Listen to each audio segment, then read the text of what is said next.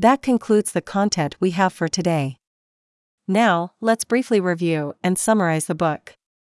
In the first section, we learned about the causes of procrastination.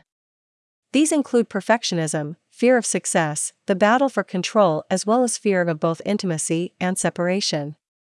In the second part, we found out about the things we need to know before we can take action to overcome procrastination, such as the different manifestations of procrastination, its consequences, styles, and diversionary tactics.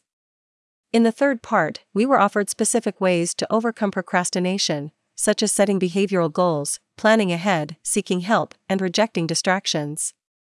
Although the authors provided many practical suggestions, the goal was never to eliminate procrastination in one go. This book has taught us to know and accept both our strengths and weaknesses. We must get along with ourselves and gradually move away from our entrenched habits of procrastinating. By listening to this bookie, we hope you'll have the courage to address your procrastination, learn to accept it, and to act constructively.